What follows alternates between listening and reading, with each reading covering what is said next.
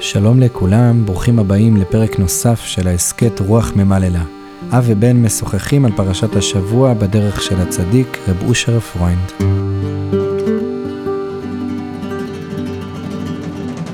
שלום לכולם, שבת פרשת פנחס.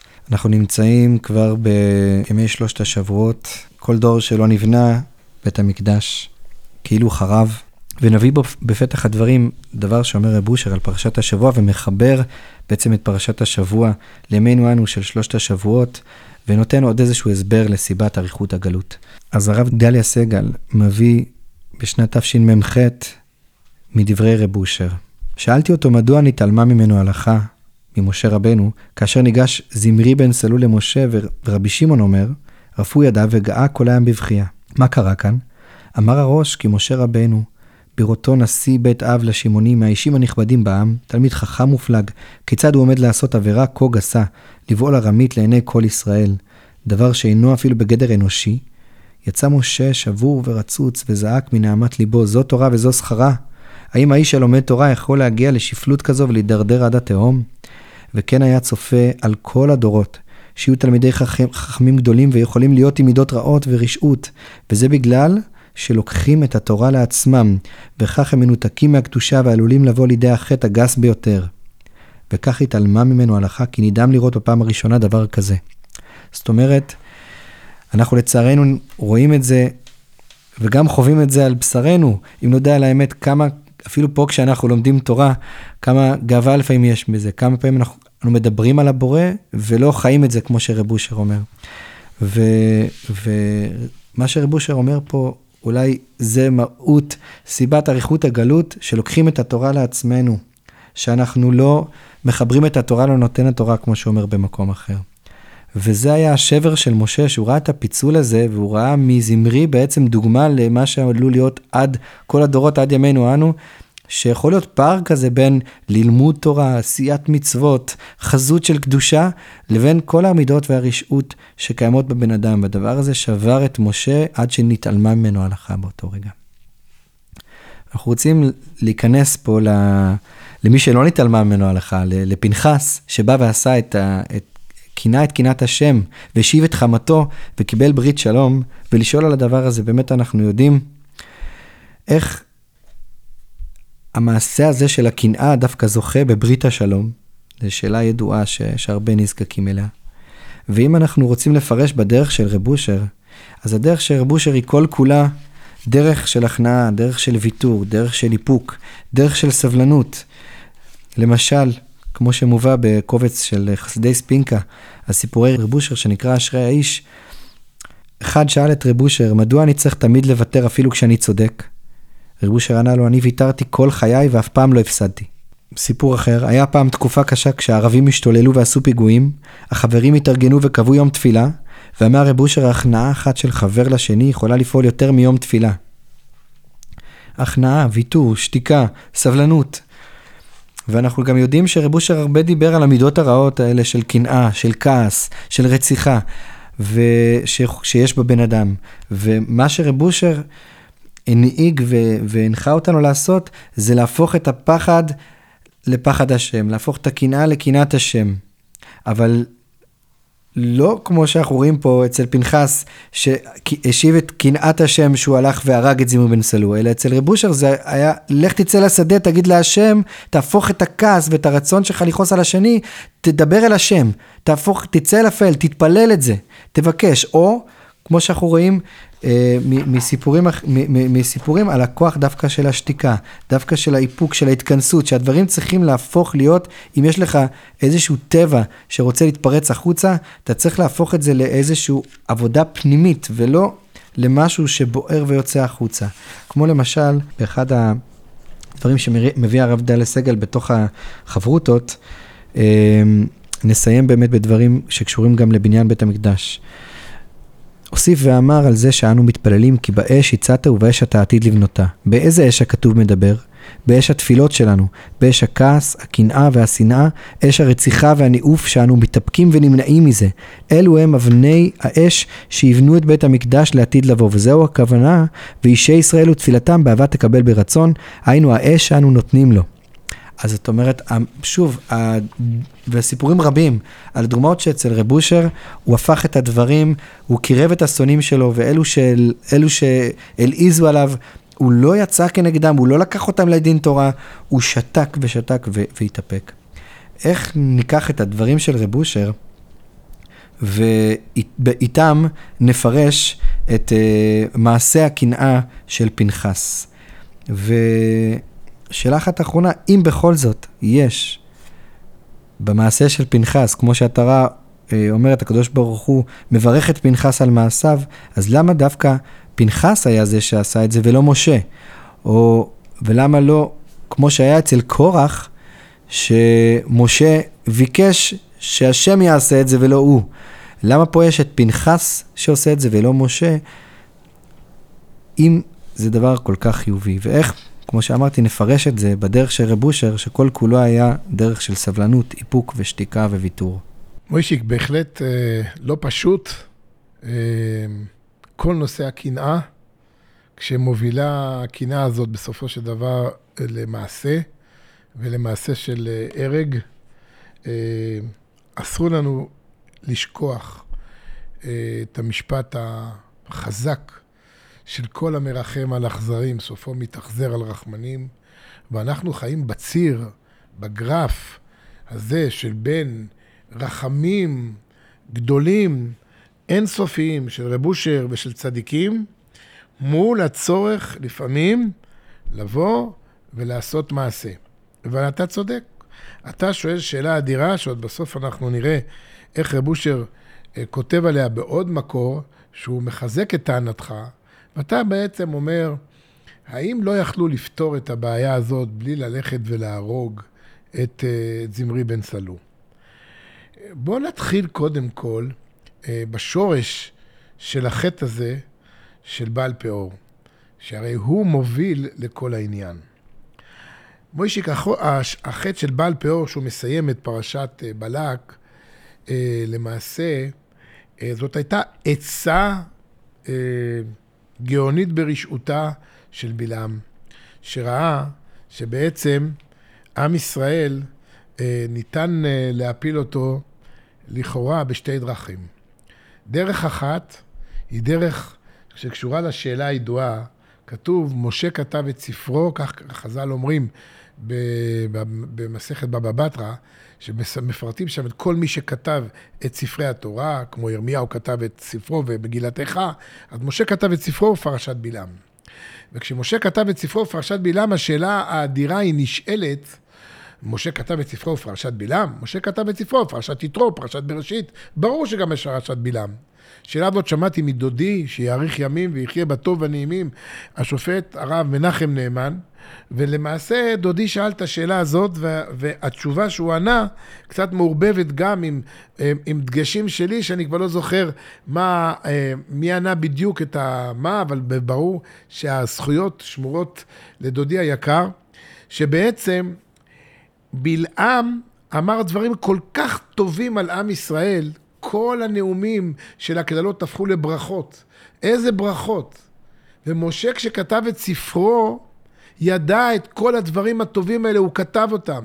אבל הוא בעצמו היה ביקורתי לכאורה כלפי עם ישראל.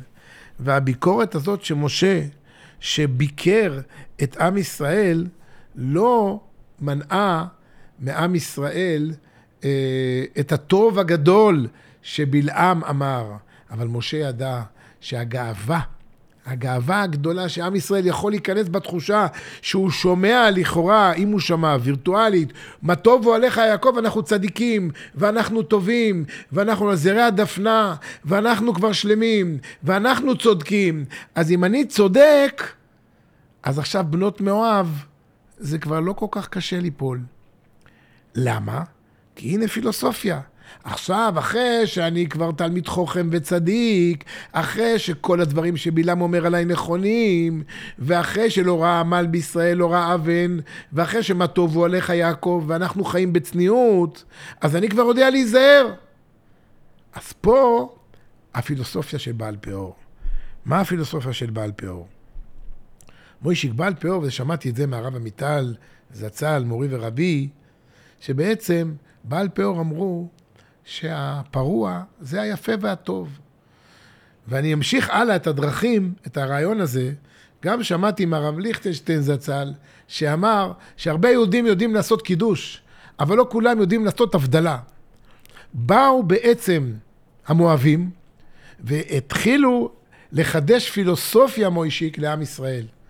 מה שאמר לכם משה רבנו, שאמר לכם להיזהר מכל מיני גבולות בחיי המין שלכם, הוא אמר לכם רעיונות ממנו, הוא בדה מליבו. הקדוש ברוך הוא הטוב, רוצה קידוש, רוצה לקדש את כל הטבע. הכל יפה.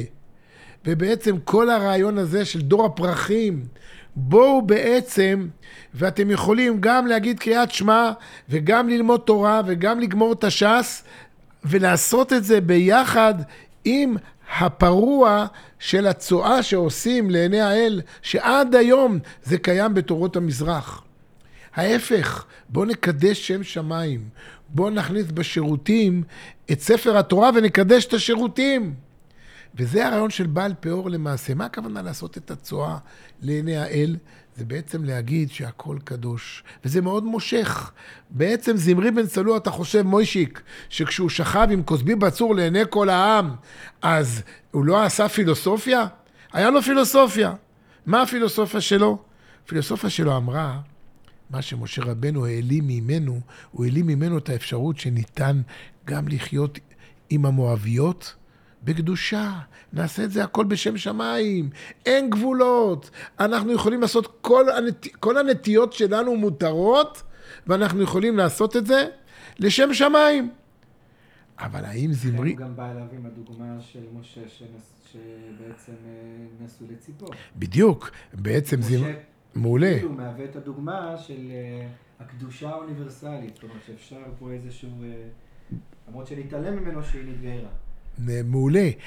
טוב מאוד מה שאתה אומר, כי בעצם זמרי בא ואמר, רגע, מה ההבדל ביני לבינך? אתה נשאת את בת יתרו, ואני נושא את בת בלק, לפי המדרש, ש, שבעצם כוסבי בצור, כביכול, היא, היא ביתו של בלק. אז גם אני וגם אתה. אבל מה ההבדל? לכן משה לא הרג אותו, מוישיק. משה, אנחנו ניכנס לזה בהמשך, משה לא הרג, כי משה הרגיש שלמרות שיש הבדל, ולמרות שזה היה לפני מתן תורה, ולמרות שהוא היה שם נמצא בתוך, בתוך משפחת יתרו, וזה היה הנתונים בשטח, אבל אולי באמת גם אני ניצלתי פה באגו שלי, באינטרס שלי, ניצלתי את המצב, ולכן הוא עשה לעצמו הלקאה עצמית וחשבון נפש. אני וזמרי אותו דבר. אני לא יכול להרוג את זמרי. זאת ועוד, גם באופי של משה, משה עבד עם עצמו כל הזמן להבין שהתכונות שהיו לו בתחילת דרכו להציל את עם ישראל, להרוג את המצרי ולטמון אותו בחול, הוא לא רוצה להיכנס לזה. לזה הוא לא רוצה יותר להיכנס. לכן הוא לא היה מוכן להרוג את זמרי. וזמרי לכאורה, היה לו פילוסופיה. הנה, בואו נעשה קידוש. איפה הוא טעה זמרי? הוא טעה לכאורה בזה שהוא הקדים את המאוחר. מה הפשט הקדים את המאוחר? הרי ממואב מוישיק יצא אה, דוד המלך. חז"ל אומרים במסכת סוטה שמבלב, מבני בלב של בלק יצא דוד המלך. למה דוד המלך יצא מבני בלב של בלק דווקא? ולמה זכה בלק שם של פרשה בלק? מה פתאום יקראו לשם של פרשה? חמש פרשיות בלבד נקראות בתורה על שם אנשים. כמו שאנחנו יודעים, נוח, חיי שרה, יתרו, פנחס ובלק. זהו. בלק זכה להיות בשם פרשה. כי בבלק היו שתי תכונות חזקות מאוד מאוד, מוישיק. מה עם שתי התכונות שהיו לו? חז"ל אומרים, למה בלק זכה? ככה חז"ל אומרים, שהוא הקריב 42 קורבנות. 42 קורבנות, אבל מה הפשט הקריב 42 קורבנות? בלק הייתה לו שתי מידות יסודיות שהתגלו בבוא הימים בדוד המלך, וזמרי בן סלו כבר כאילו ראה את זה. מה התגלו בדוד המלך? התפילה. בלק הבין שכוח הפה, כוח התפילה, כוח הרוחניות, כוח עוצמה רוחנית יותר חזקה מעוצמה גופנית. זה חידוש עצום. בלק הבין שצריך לחפש איזו דמות שתתפלל ותצעק להשם ותביא הקללות. אבל הכל יצא קליפה, הכל מקליפה. לקחת את בלעם, לעשות קסמים, לא להבין את המהות. ומהי המהות? גם היה בבלק, מוישיק. בבלעם, בבלע, בלק הייתה את ההכנעה הגדולה ביותר. הוא נכנע לבלעם. הוא נכנע, עוד פעם זה לא הולך, עוד פעם זה לא הולך, ובלק נכנע. שתי המידות האלה, מוישיק, הכנעה ותפילה, זה הדברים שהיה בדוד המלך. וזמרי בן סלו בעצם אומר, הנה, אני לוקח עכשיו את כוסבי בצור, ואנחנו עושים עכשיו בעצם קדושה, קדוש קדוש. אבל מה הטעות שלו? זה לא נבע מהכנעה, זה לא נבע, זה לא נבע מקשר לצדיק אמת, וזה שם הפרשה הבאה, פנחס. כביכול, כשאתה רוצה להקים מלכות, אתה צריך את השילוב של בלק בעוצמה שלו, ופנחס. נכון, בפלטפורמה בלק זכה שיצא ממנו אחרי הרבה הרבה שנים רות המוביה ודוד המלך. אבל עכשיו זה קליפה לגמרי. ופנחס זה בעצם ההשלמה. כי מה יש בפנחס מוישיק?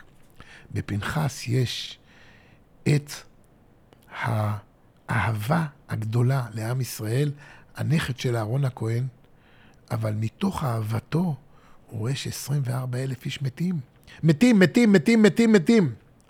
ואז בעצם רב אושר, שמענו את זה מחסיד קרוב מאוד של רב אושר, רב אושר אמר וסיפר, הוא סיפר שהוא היה בכניסה לחדר של רב אושר, והדלת הייתה פתוחה, והוא שומע את רב אושר מדבר עם איזו, איזושהי אישה שהוא לא, עד היום לא יודע מי זאת, והוא אומר לה, מה את חושבת? פנחס, כשהוא הרג את זמרי, מה קודם קרה? קודם הוא אמר לעצמו, גם אני רוצה, גם אני מקנא, גם אני רוצה שתהיה לי אחת כמו כוסבי בצור. גם אני רוצה את זה. אז הוא רץ, למויש, הוא רץ למשה וסיפר למשה רבנו, אני ממשיך פה, זה לא שמעתי כבר שרב אושר המשיך, אבל אני ממשיך באותה דרך של רב אושר, הוא רץ למשה רבנו. כי זה רש"י אומר, רש"י אומר שפנחס אה, הלך למשה. נכון, בסוף פרשת בלק. יפה מאוד, נכון, אז, למשה, אז כן. אם, אם פנחס, בדרך של רב אושר, כן. אם פנחס, כן. כשהוא ראה את זמרי, כן. הרגיש שהוא מקנא בזמרי, זאת אומרת ש, שהוא רוצה, כמו שגם גם לו לא יש את התאווה שיש לזמרי, כן. אז, מה, אז, אז, אז מה הוא אמר לרב אושר, למשה רבנו כשהוא בא אליו? רבה, אני, אני גם רוצה את זה, יש לי תאווה.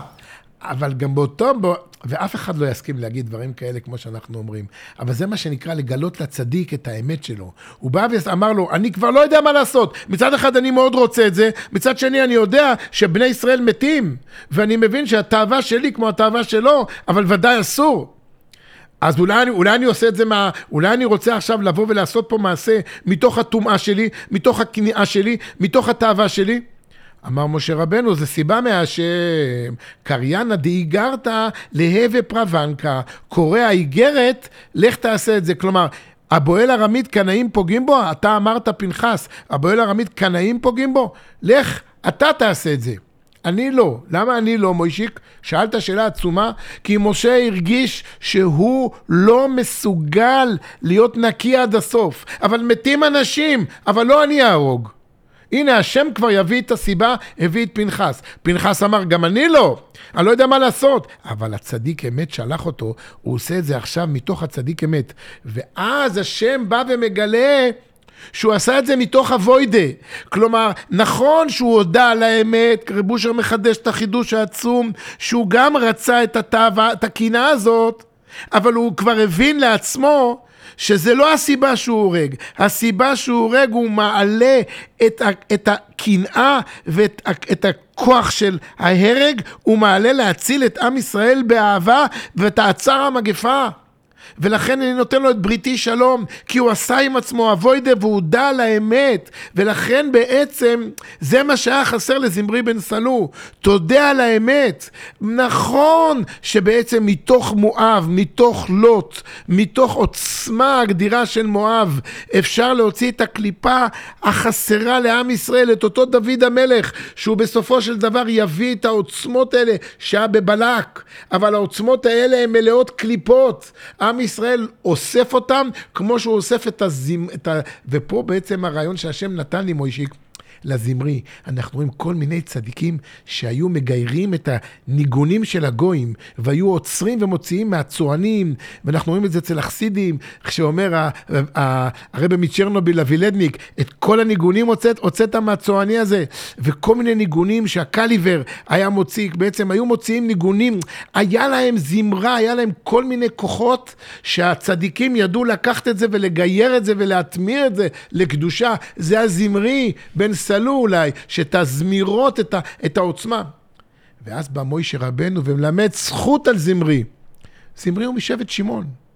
מה, מה האופי של שבט שמעון מוישיק? שמעון מתחילת דרכו, הוא, כן, אתה רוצה להגיד? שמעון מתחילת דרכו הוא טיפוס ששונאים אותו. הרי, הרי מה אומרת לאה כמו שאנחנו יודעים? כי שמע השם כי שנואה אנוכי, קוראים לשמעון, נשיא שבט שמעון עכשיו, שונאים אותנו, ושמעון הוא זה שהלך וקינה על דינה. ובעצם יעקב אבינו רומז, קינית על דינה, אבל בוא נראה באמת אם אתה עושה את זה מתוך קדושה. הנה אותו זמרי בן סלוח אחרי שנים גם קינה, גם קינה עם כוסבי בצור. כלומר, האם הקנאה שלך היא נקייה עד הסוף או לא? הקדוש ברוך הוא לא שפט את שמעון, אבל יוסף ידע לקחת את שמעון ולשים אותו בכלא, כי הוא ידע ששמעון הוא מסוכן, ושבט שמעון לא קיבל ברכה, באמת לא קיבל ברכה שבט שמעון ממשה רבנו. משה רבנו למרות כל הלימוד זכות שלו, שבט שמעון היה צריך לעבור הרבה הרבה בדרך. היה צריך לעבור בדרך, והוא עבר עד שבסוף משבט שמעון, השם של שמעון, כמו שאנחנו יודעים, נעלם מהמפה. שנים לא היה השם של שמעון בכל התנ"ך, עד שפתאום מופיע השם של שמעון, שמעון הצדיק. רבי שמעון בר יוחאי עצמו משתמש בשם של שמעון, שכביכול את כל הכוח האנרגיה של שמעון שונאים אותי, הוא הפך משנאה לבעצם אהבה. הוא הפך משנאה לאהבת השם, להכרת הפנימיות. זה הכוח של רבי שמעון בר יוחאי. לכן זמרי בן סלו, למעשה את הזמירות, הבוחר בשירי זמרה. חסידים אומרים, הבוחר בשיירי זמרה, בשיריים. הוא כבר היה בבחינת שיריים. זה עוצמתו של רבי שמעון, ש-12 שנה ניקה את האגו שלו יחד עם בנו רבי אלעזר. ובאמת אנחנו יודעים, השם אלעזר. כמה שהוא קשור פה. בפרשה שלנו, מוישיק, אנחנו רואים כיצד פנחס זוכה לקבל את השם שלו, פנחס, כשבתוך הסוד של הפרשה, הדמות המרכזית ביותר לעתיד שלנו זה ישוע בן נון. ישוע בן נון מקבל את המינוי. אותו משה רבנו גם פה בעצם מתגלה בזה שהוא לא יודע, יפקוד השם אל אלוהי הרוחות, ובעצם הרב אושר כותב על זה, כותב בצורה אדירה את הדרך של רש"י, שבעצם משה רצה את בניו. משה רצה את בניו, משה רצה להמשיך, שבניו ימשיכו, כי זה טבע האדם. אבל מיד, ברגע, והספינקה מביא את זה היום כל כך יפה, אה, כן, שליטה, מיד שמשה רבנו הבין שהקדוש ברוך אומר יהושע, סמוך את ידו, מה הוא שם? שני ידיים. הוא הוסיף עוד יד, כי הוא הבין, זהו, זאת ההכנעה, השם רוצה את... כמה זה קשה, מוישיק, בעצם שלא נתנו לי את הכבוד. נכון, רב אושר מסביר שהיסוד של משה רבנו היה שמשה רבנו רצה שימשיך בן אחרי בן, שזה ימשיך, התורה תמשיך. אבל זה סיכון גדול מאוד, רב אושר מסביר שזה לא יכול ללכת, כי בן אחרי בן זה יהיה קטרוג על עם ישראל, וכך רב אושר מסביר בדרכו.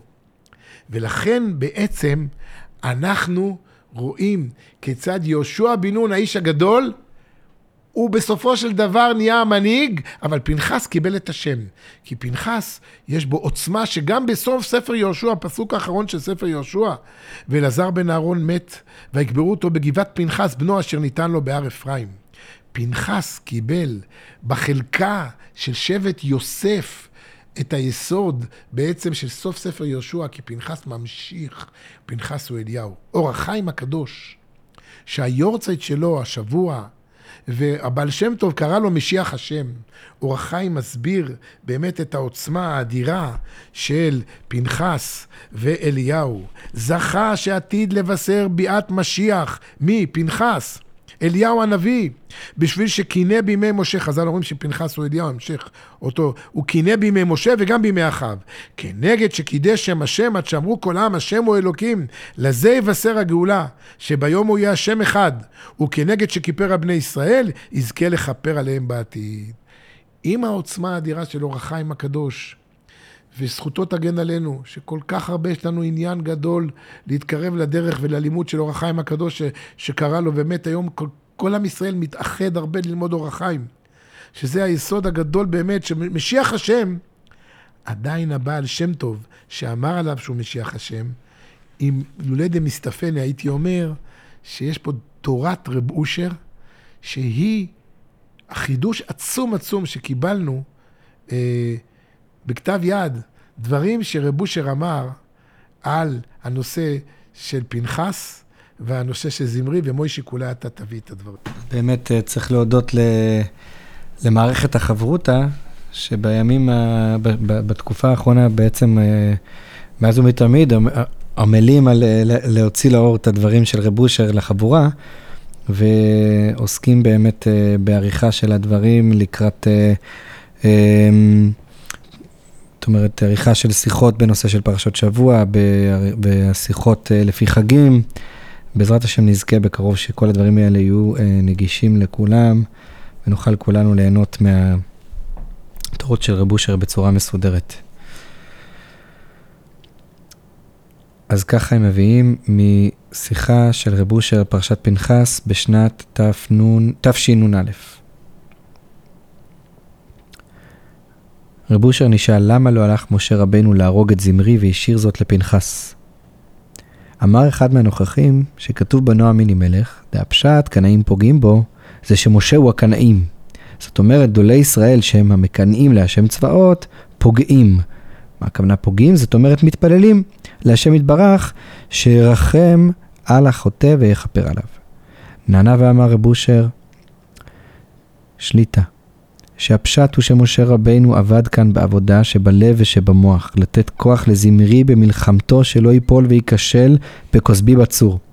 כי זמרי, זמרי נלחם ומשה נתן לו כוח שלבא להיטהר מסייעין אותו.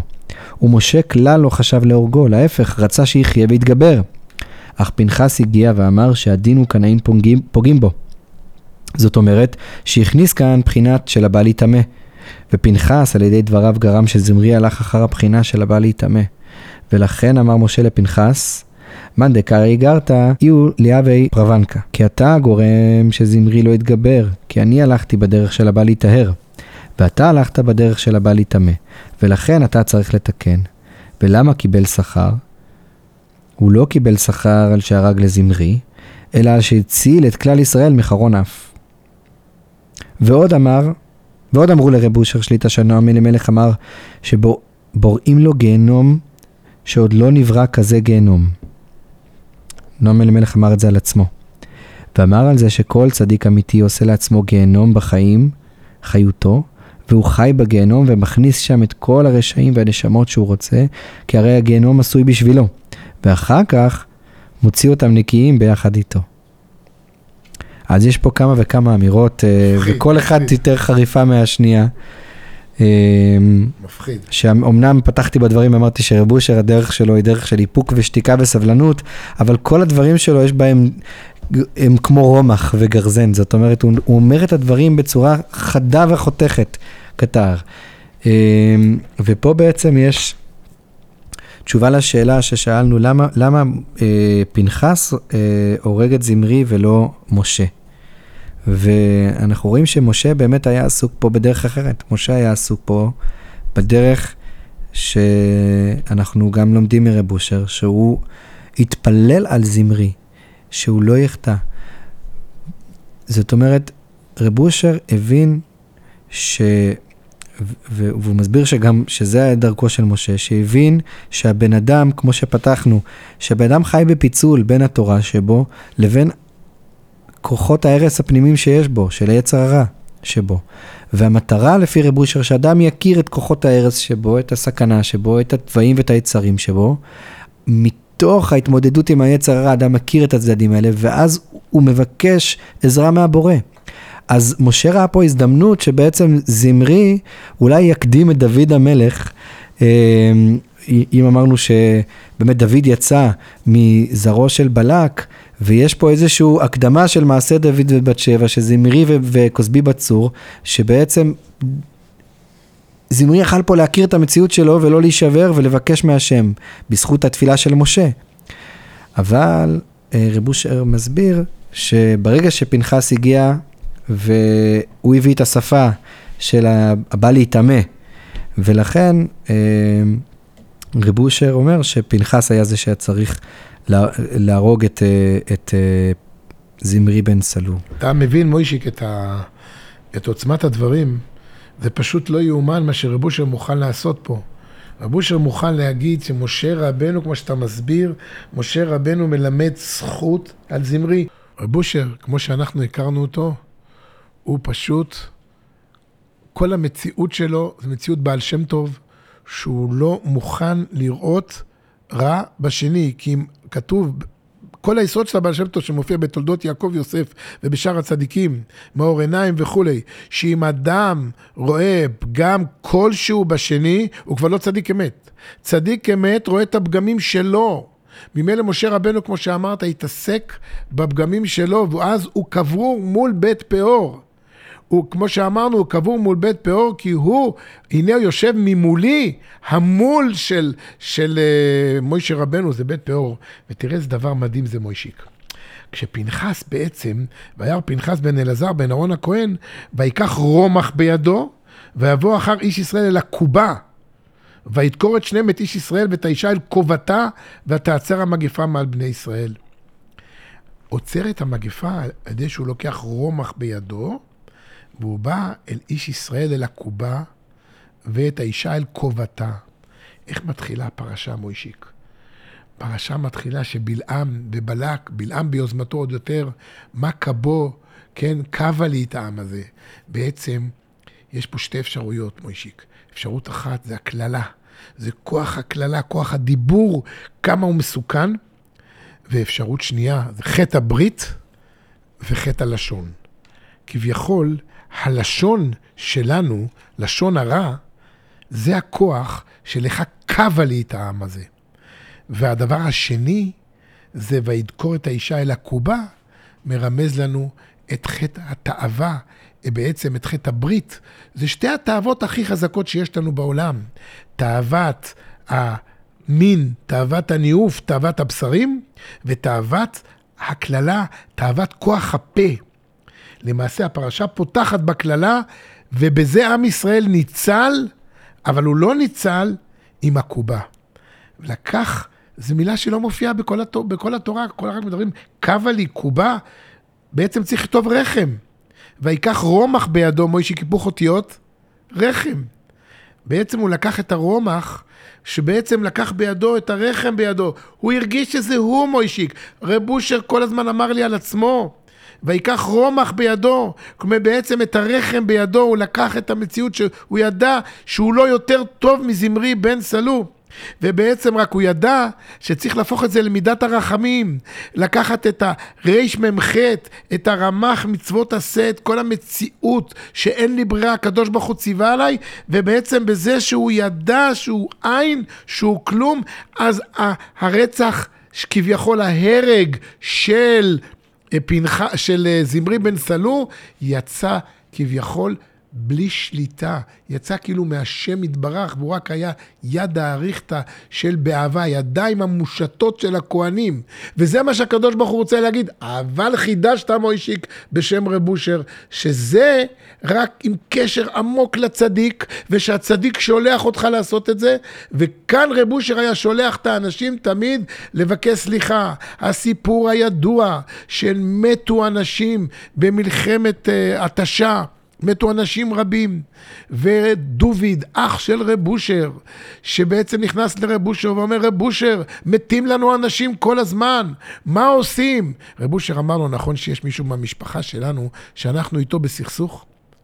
לך תבקש ממנו סליחה, אנחנו מכירים את הסיפור, הזכרתי את זה פעם, פעמיים, אין לי ברירה להזכיר את זה עכשיו לסיום. רב, אמר לו, רב אושר, אבל הוא הודיע שעשה כאלה דברים איומים, מה פתאום לבקש ממנו סליחה?